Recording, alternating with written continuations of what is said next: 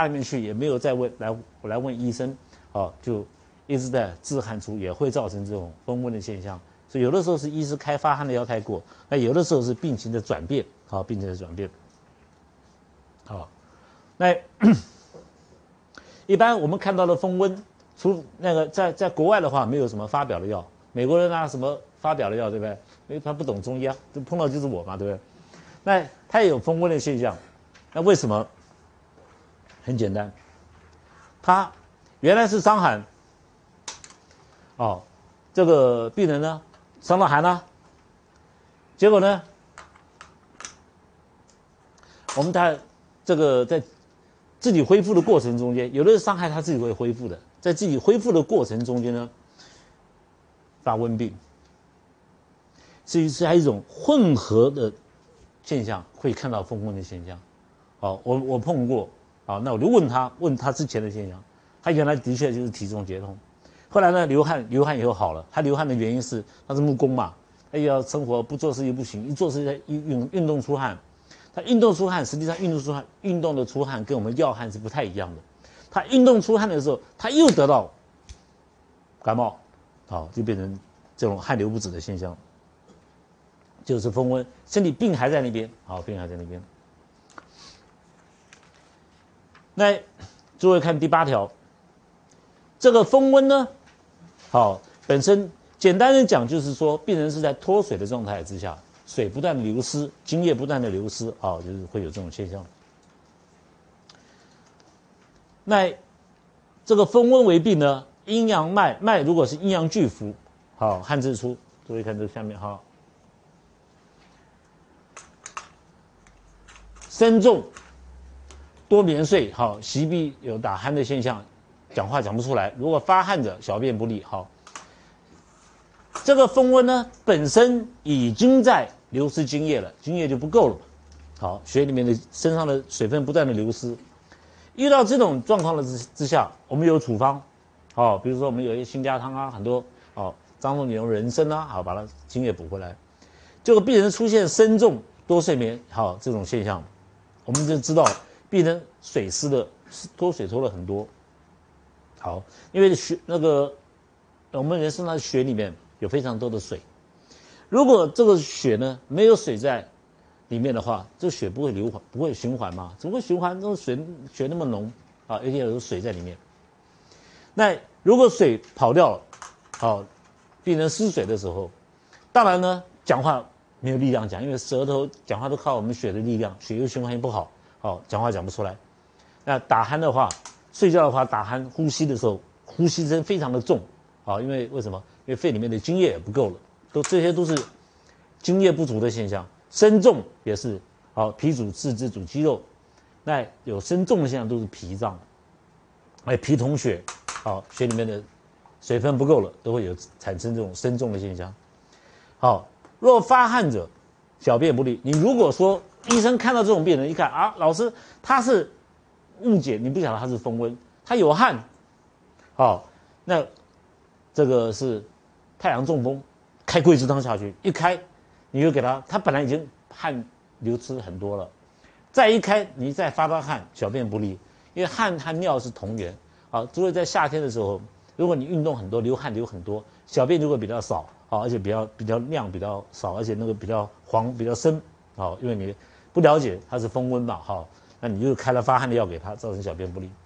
那如果这个病人呢，好，如果是遇到医生被下子，就是攻下的药，我们津液不够，我们只能上他的津液，好，血里面的水分呢，都来自我们吃的食物。我们吃的食物了，里面有很多的水，不管青菜、米都有水在里面。好，如果吃到米没有水，那个米是硬邦邦的，咬都咬不动，对不对？好，青菜是干的，好，青菜那么多丝都有很多水分，所以。我们平常喝进去的水，再按照中医的理论，你喝的水下去以后，到了胃，胃很热就气化掉了。但是你如果吃的是食物里面的水，好，不管是肉类的，不管是蔬菜的东西，食物里面的水到到小肠里面气化出来，这个水才会进入我们的那个血血液循环系统里面。我们为什么很不中医呢？不赞成这个验血，因为你验血，你光光是验血嘛，哦。验血，你没有去验水，那他西医认为 H2O 没有问题的，他他他不去验了，哦，他去验血。那你这个水水分的量的多和少，会影响到水那个血里面的指数啊，所以不是很准啊。好，你不要，千万不要不要以它为做准。所以我们处方的时候，我们不能看验血报告。好，那现在外面很多的中医呢，就是看了验血报告，哦，你这个胆固醇很高，开什么药，这是不对的。中医不是这样子看病的哦。那如果说你病人已经在脱水了。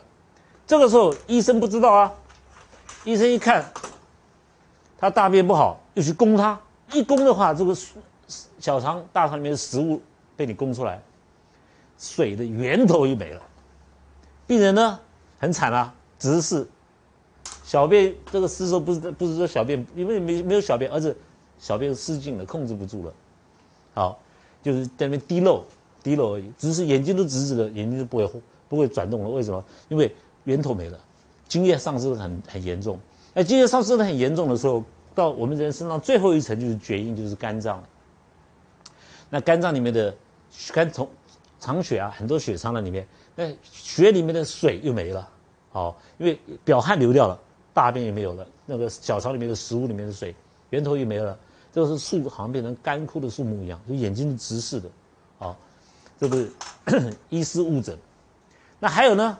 如果被活着，好，就是过去大陆北方嘛，好，因为天气冷，都睡在炕上面，炕上面很热啊，好，那病人不知道啊，就靠了炕上面去睡，靠了火那边去睡，好，身体会发黄色，那你又看到黄色的时候，千万不要误诊哈，因为中国有了很多是这边当医生的看多了，那没有当过医生的，好，你我们看到病人发黄的时候，有的时候是肝胆的黄，有的时候它不是，它是贫血的黄。好是血不够的黄，好，所以说如果说血里面的水分被排掉了以后，这个我们隔着皮层可以看到血的颜正色，血隔着皮层的颜色就是黄色的，好，都是失水，好，然后如果是严重的，好，容易受了惊吓，好惊吓，那这个是自重自重常常会抽动抽筋，好。如果这个时候再靠近火熏之，已经丧失精液了，我们这时候把病人移开来。如果还是不知道，还是继续靠近他，你本身在失，已经在流失水分了，再靠近火，再去烘烘焙它的话，想尽办法把，等于是想尽办法把水排掉。这个时候病人呢，哦，就会很危险了，好，就会很危险。就这个，所以说我们如果说。这个大陆北方的时候，炕，因为他们也不能没有炕，为什么？太冷了，对不对？好，那这个遇到这种生病的情形的话，就不能太靠近炕，啊，这是一般的一个大原则，好。那大家要了解它呢，就是以后你如果遇到这个问题的时候，啊，你就要想到张仲景讲的这个第八条，好，我们要如何保持精液，好。当然，后面都有处方。好，现在还没有介绍到处方。好，好，第九条，好，诸位看，病呢有发热恶寒者，好，就是发于阳；如果是没有热，只有恶寒者，发于阴。那发于阳者七日愈，发于阴者六天好。好。那个阳数七，阴数六，为什么是这样？实际上是一样的数目，因为发于阳呢是发在病哦，发于阳是白天。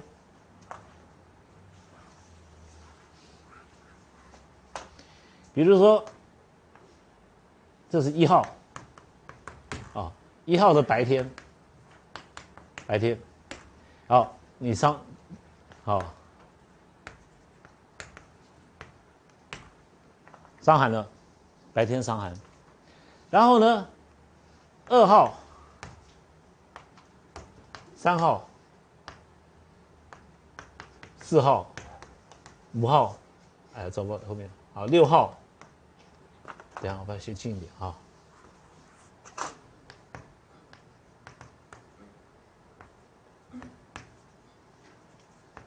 好，今天得到了这一号，二号呢，好。三号、四、五六，哦，日，这个是有发热恶寒的话，病人是发于阳，就是白天一号的白天得到，那无没有热，只有恶寒的发于阴，就是半夜晚上得到。一号的晚上，结果好，你看你从那边白天开始算，这个第一天得到到第二天，好一到二，二到三，三到四，四到五，五到好五到六。一二三四五六，好，这个第六天，然后这个这个中间是隔六天嘛，哈，这是到第七天，它就会好。那你如果是半夜好的时候，如果是你是半夜得到了，并发于阴，是半夜得到，因数为什么是六？好，半夜得到，从这天开始算，等于是这一天开始算，实际上都是同一同一天，一个是半夜，晚上，好，从这边开始算的话，算到第这个第这个刚好是第六天，这个是第七天。哦，这就这就会有六日浴和七天浴，实际上都是讲十足的六天，足六天。好，只是一个一个发生在白天，跳过去有只会变成一个七天，实际上都是六天。这是病的过程，研发的过程，没有治疗，没有治疗。那如果说我们经方去治疗，应该是今天吃下去当天就好，不然就第二天好。好，第二天好。所以说，为什么会有这么？有第二天，因为午中午，如果你是在中午以前喝的，早上就吃的经方，中午以前就会好。那你如果是下午的，哎才开始喝的药，同样是对症啊，当天不会好，要隔天，隔天到第二天中午才会好。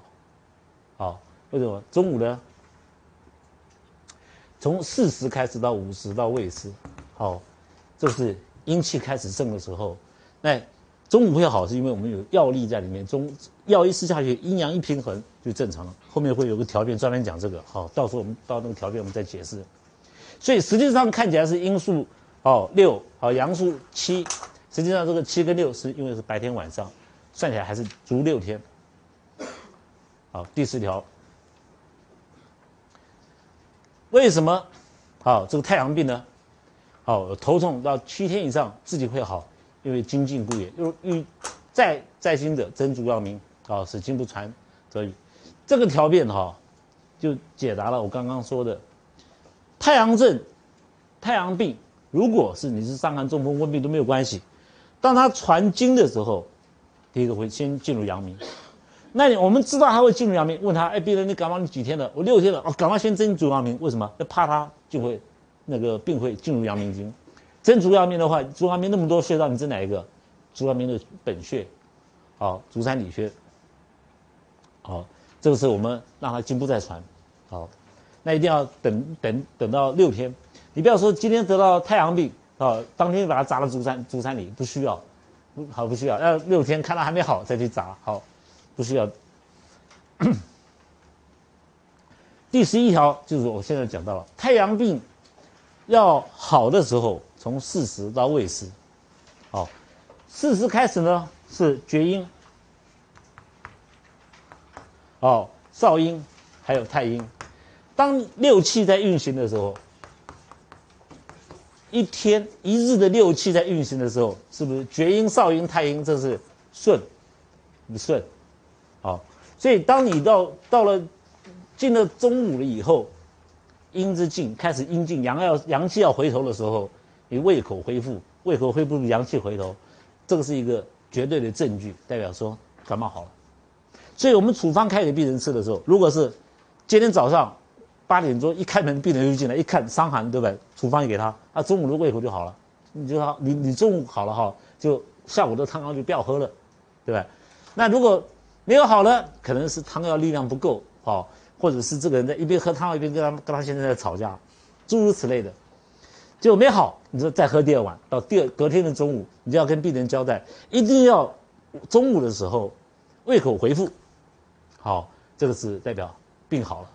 那我们分为阳病跟阴病，所有的阳病恢复的时候都是在中午，阴病恢复的时候是在半夜，所以我们在治疗肝病呢，肝癌或肺癌怎么样，我们的希望病人跟我们说。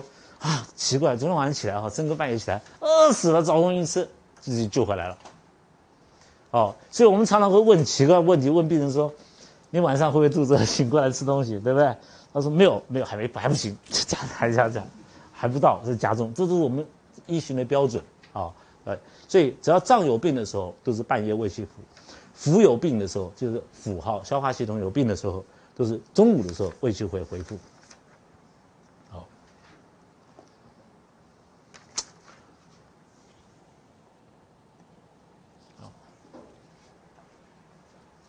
如果是这边呢，张仲景对这个太阳病表证很在乎，所以在太阳篇的时候介绍了很多。为什么介绍很多很详细？就是希望说。我们当医生的能够帮助病人在病在表的时候就解决掉了，根本还不到你一剂就去掉了。哦，如果全世界人都能做得到这样子的话，那那西药厂就完蛋了，啊，不需要了嘛，因为你病都好了，就那好了，你就吃什么药？好，中风呢，表解如果表是解了，好，没有不不会再恶风了，好，也不会再流汗了，都很都很好了，可是还一点点不了了，就是还有一点点不舒服的症状。十二天以后，这个十二天就不是一天六六六九七十二，好六乘十二不是，就是足足十二天，好就会好好。这个这个中文就很讨厌，好。这个第十三和第十四我们并在一起，因为这个是相关的，好并在一起。如果病人呢身有大热反欲静衣者，热在皮肤，寒在骨髓，好这个。身有大寒，反不欲静衣者，寒在皮肤，热在骨髓。为什么要知道这个？病人来的时候很好玩哦，他会他说这个很，你摸他身上是滚烫的，哇，全身烫，就他抱的衣服很冷，我们就叫里寒，里面很冷。好，那也那这个表面是热的，但里面是寒的。这是我们在处方的时候就出现了真，比比如说这个寒在骨髓，这是真寒。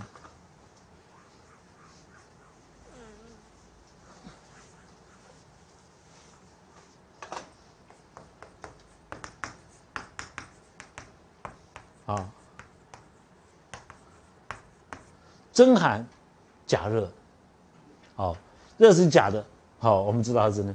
那那个这个呢，身大寒，反不欲进衣者，寒在皮肤，热在骨髓，好，这是真热，好，外面呢呈现的是假的现象，好，那我们为什么要知道这个？好，为什么要知道？老师，我我为什么要这样知道分真假？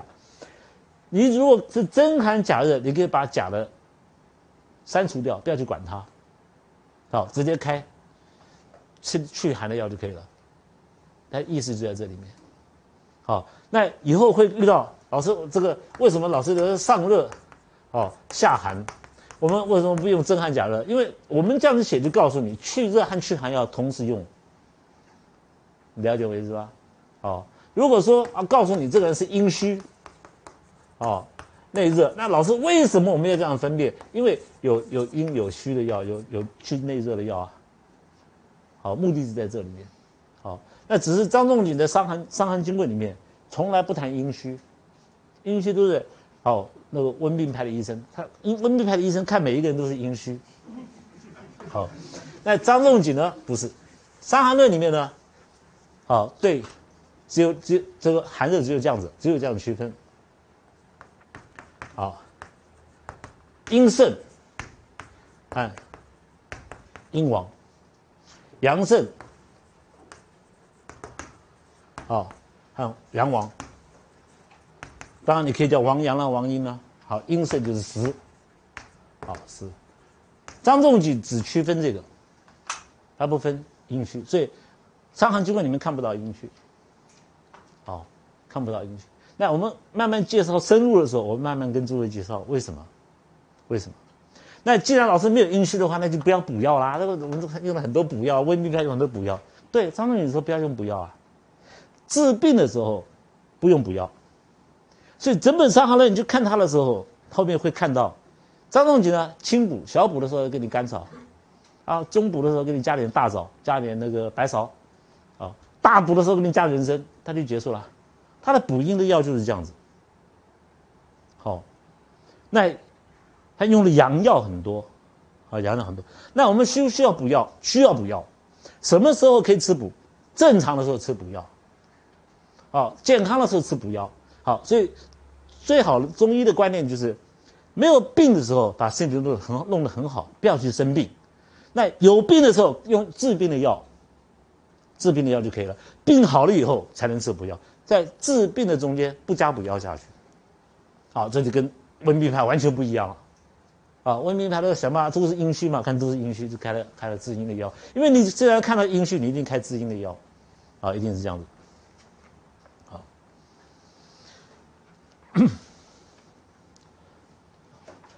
好，大家来看这个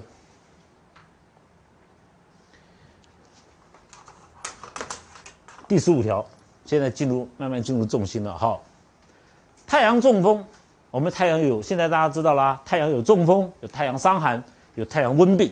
好，现在讲太阳中风，太阳中风都是阳浮而阴弱。寸脉是浮到了，阴脉你摸下去很沉很很小，阳浮者热自发，好，阴弱者汗自出，好，那这个的瑟瑟恶寒，病人会有点断断续续的恶寒，好，那个细细那个恶风风吹的难过，好，好，这个细细发热就是断断续续的，好，有点微热，好，鼻子呼吸不是很顺畅，嗯，常常擤鼻涕啊，鼻子好，桂枝汤主治。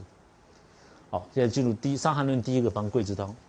这个桂枝汤呢，还没有介绍汤方剂之前，张仲景从伤寒到金匮，大概百分之六十以上的处方都是桂枝汤来做加减。啊，桂枝汤做加减。在经方家认为，桂枝汤呢是一个阴盛阳盛、阴亡阳亡，是一个平衡调和。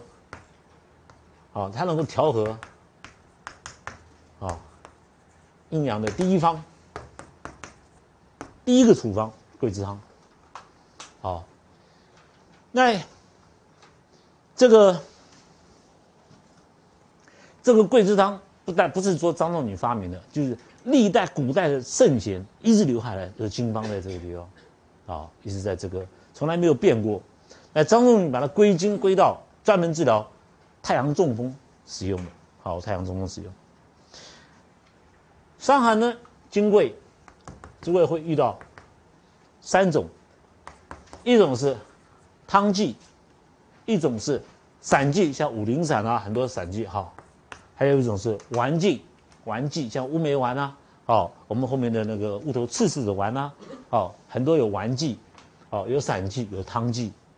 在读伤寒的时候，金匮的时候读张仲景的东西，你要知道。干什么？为为什么？什么时候要用汤剂？什么时候要用散剂？什么时候要用丸剂？好，这个是不一样的。好，汤呢？你如果把它加个草字头，啊，这是扫荡嘛？好，扫荡。所以汤取它的迅捷，速度很快。好，你如果说今天我们把它做桂枝桂枝汤，好，我们五味药对不对？桂草草草姜枣，我们五味药，我们把它做成桂枝丸和桂枝汤，吃起来不一样。好，桂枝丸吃下去，等了半天不发汗，不发汗，不发汗。好，我们汤一下就发汗了。好，那煮汤的时候还有技巧，怎么讲？什么老师老师什么叫煮汤有技巧？你喝汤药的时候，你到底是喝它的气还是喝它的值？那老师这这什么东西？什么意思？听掐我啊！啊，又是气来了啊！当你要发表的时候，你是不是要发散？哦。发散，对不对？要取它的发散了，全身毛孔都打开来最好啊。所以你煮汤的时候，大火去煮，好，从头到到尾就是大火。好，你比如六碗水煮两碗，瞬间就十五分钟、二十分钟就煮完了。嗯，结果呢，老师，我我这是你这样子煮大火的时候就吃它的喝它的气。你如果说是小火滚了以后，小火慢慢的煮，一般都是这样子，对不对？好，小火慢慢的煮，把那个桂枝那个煮的很浓稠下来，你是喝它的汁啊。那不一样，好。当你在治病的时候，啊，迅捷，汤大火的煮，所以中药所有发表的药，你的目的要发表，就用大火去煮，好。所以同样一个汤剂，我给，我开给你，你如果煮的方法不对，吃下去效果就没那么好，好。当我们要宫里的药，我们要吃它的值，比如说我们后面会介绍的一些大承气承气汤症或怎么样，我们要把大便通出来，对不对？你在那边吃它的气，气很轻啊，往上冲啊，对不对？你要吃它的值，像白虎承气的话，我们要慢慢火去炖，一下一剂就把它整个通出来，让它的值很厚很重，味道很厚，能够攻下。好，它的目的不一样，都是汤，啊，所以我们当我们要涤荡、去扫荡五脏六腑的东西的时候，我们要用汤剂，好，还通关活络，经络不通的时候，好，有关好都可以要用汤剂。阴阳不平衡的时候，好，我们也用汤剂。怎么讲？比如说阴阳不平衡，很简单的，阴阳很多地方都可以看出来阴阳不平衡。有的人说老是奇怪，白天我都昏昏沉沉，晚上精神很好，就阴阳不平衡了。对不对？你你怎么会这样子呢？对不对？奇怪，大家都你跟大家不一样的时候，就是阴阳不平衡，不见得你有病。好，大家都是这样，就你一个人很特殊，就是阴阳不平衡。好，也可以也可以解释成，比如说我们大家都在吃虾子，结果十个人吃，九个人没有吃，那个人有吃，那个人就阴阳不平衡。如果十个人吃了，九个人都拉肚子，有一个人没事，那个虾子有问题，对不对？那是 common sense，是不是 common sense？对不对？所以食物中毒送到医院去急诊，一定是一票，不会说只有一个，其他都没有，那是这个人有问题，对不对？你就当当侦探也要也要也要也要有一点 common sense 嘛，对不对？一票人是一百多个人进来，这这一定是食物有问题，根本不要问，一定是食物有问题，大家都没问题，就这个有问题，这个一定做了什么事情，好，你知道吗？自己独立做了什么事情，这样子，好，那。当我们病邪很重的时候，重症的时候，我们都用汤剂。还有呢，枯就是病人萎缩了，好枯槁了，肌肉一直在瘦，一直在瘦，好全身没有力量，我们就用汤剂去润泽它。皮肤不好了，也用汤剂，哈，能够让皮肤好的很快，好，好，所以增益气血啊，我们都可以用汤剂。那如果是用散剂，好像我们很多散啦，好用药粉啦，好五苓散啦，张仲景很多地方用到散，都在用在。你如果是四肢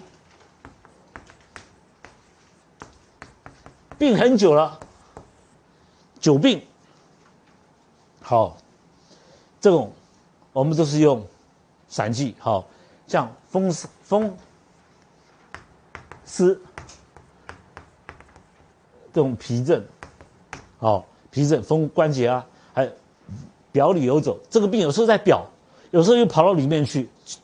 病呢居无常处，好跑来跑去，我们可以都可以用散，用散，如果是丸剂，我们有的时候必须要用丸剂，好，像经方里面很多地方用丸剂，好。这个丸剂呢，最主要呢，能逐逐破这个积聚，所谓硬块、肿块，好，肿瘤。我们都可以用丸剂，好，这个这个还有那个这个吃东西，哦，能有的人呢不进饮食，就是吃东西吃不下去，好胃口不是很好。